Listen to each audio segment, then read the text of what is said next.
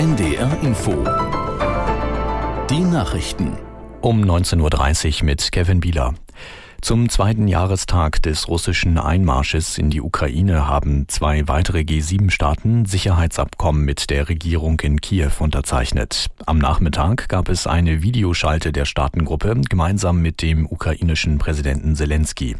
Aus der NDR Nachrichtenredaktion Diane Batani. Die Videokonferenz leitete die Vorsitzende der G7-Gruppe, die italienische Regierungschefin Meloni von Kiew aus.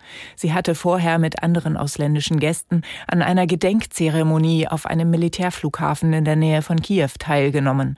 Meloni sagte, das Abkommen Italiens mit der Ukraine orientiere sich an den Vereinbarungen mit Deutschland und Frankreich. Auch Bundesaußenministerin Baerbock hat die Ukraine besucht. Sie besichtigte unter schweren Sicherheits Sicherheitsvorkehrungen mit ihrem ukrainischen Kollegen Kuleba den Hafen von Odessa. Mehr als eine Woche nach seinem Tod ist der Leichnam des russischen Oppositionspolitikers Nawalny an dessen Mutter übergeben worden. Das teilte seine Sprecherin mit und dankte allen, die die Herausgabe gemeinsam mit der Familie gefordert hatten. Aus Moskau Frank Eichmann. Die Mutter und die Witwe hatten mehrfach in eindringlichen Videoappellen darum ersucht, den Verstorbenen würdig beerdigen zu können. Noch sei unklar, ob eine Beerdigung ungestört von den Behörden so durchgeführt werden könne, wie es die Familie Familie wünsche und wie Alexei Nawalny es verdiene, so die Sprecherin weiter. Den Behörden zufolge starb Nawalny eines plötzlichen, natürlichen Todes. Unabhängig untersucht ist dies bislang nicht. Die israelische Delegation hat sich offenbar nach den Verhandlungen in Paris über eine Lösung im Gazakrieg zuversichtlich gezeigt. Israelische Medien zitierten namentlich nicht genannte Diplomaten, nach denen es ein neues Abkommen über die Freilassung von Geiseln im, im Gazastreifen gebe. Im Gegenzug sollen palästinensische Häftlinge freikommen. Die Hamas müsse noch zustimmen mit 16 wählen dürfen. Dafür setzt sich Bundestagspräsidentin Baas ein. Bei der Europawahl im Juni sei das schon so, sagte die SPD-Politikerin. Nun müsse Deutschland bei den Bundestags- und Landtagswahlen nachziehen. Je früher Menschen wählen gingen, desto wahrscheinlicher sei es, dass sie auch später regelmäßig an Wahlen teilnehmen.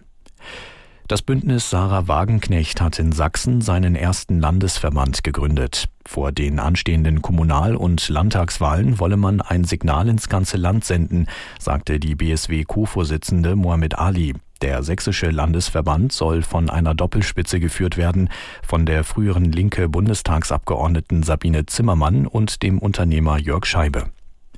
Das Wetter Norddeutschland, nachts anfangs Schauer im Nordosten, später Auflockerungen, Tiefstwerte 4 bis 0 Grad. Morgen im Osten heiter, sonst gebietsweise Niederschläge 5 bis 11 Grad. Die weiteren Aussichten, am Montag teils trüb, ab und an Regen bei 6 bis 10 Grad, am Dienstag Regen und Sonne im Wechsel 5 bis 9 Grad. Das waren die Nachrichten.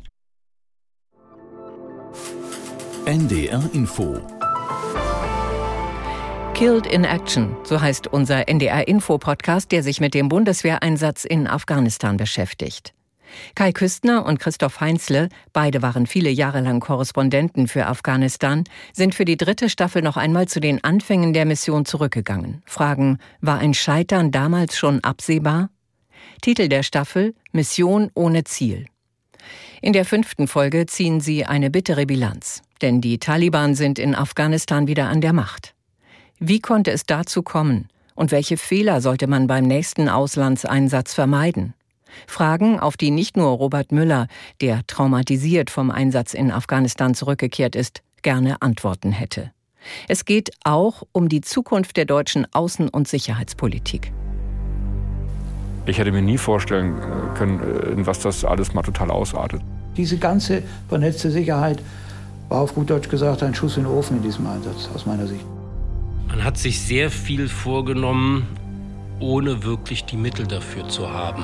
Und vielleicht auch nicht die Bündnispartner. Es hat ja nie also eben eine Strategie also für den deutschen Einsatz gegeben. Wir können gar nicht tief genug einsteigen in, in, die, in die Lehren, die wir aus Afghanistan ziehen können. Alleine schon denen gegenüber, die in Afghanistan geblieben sind.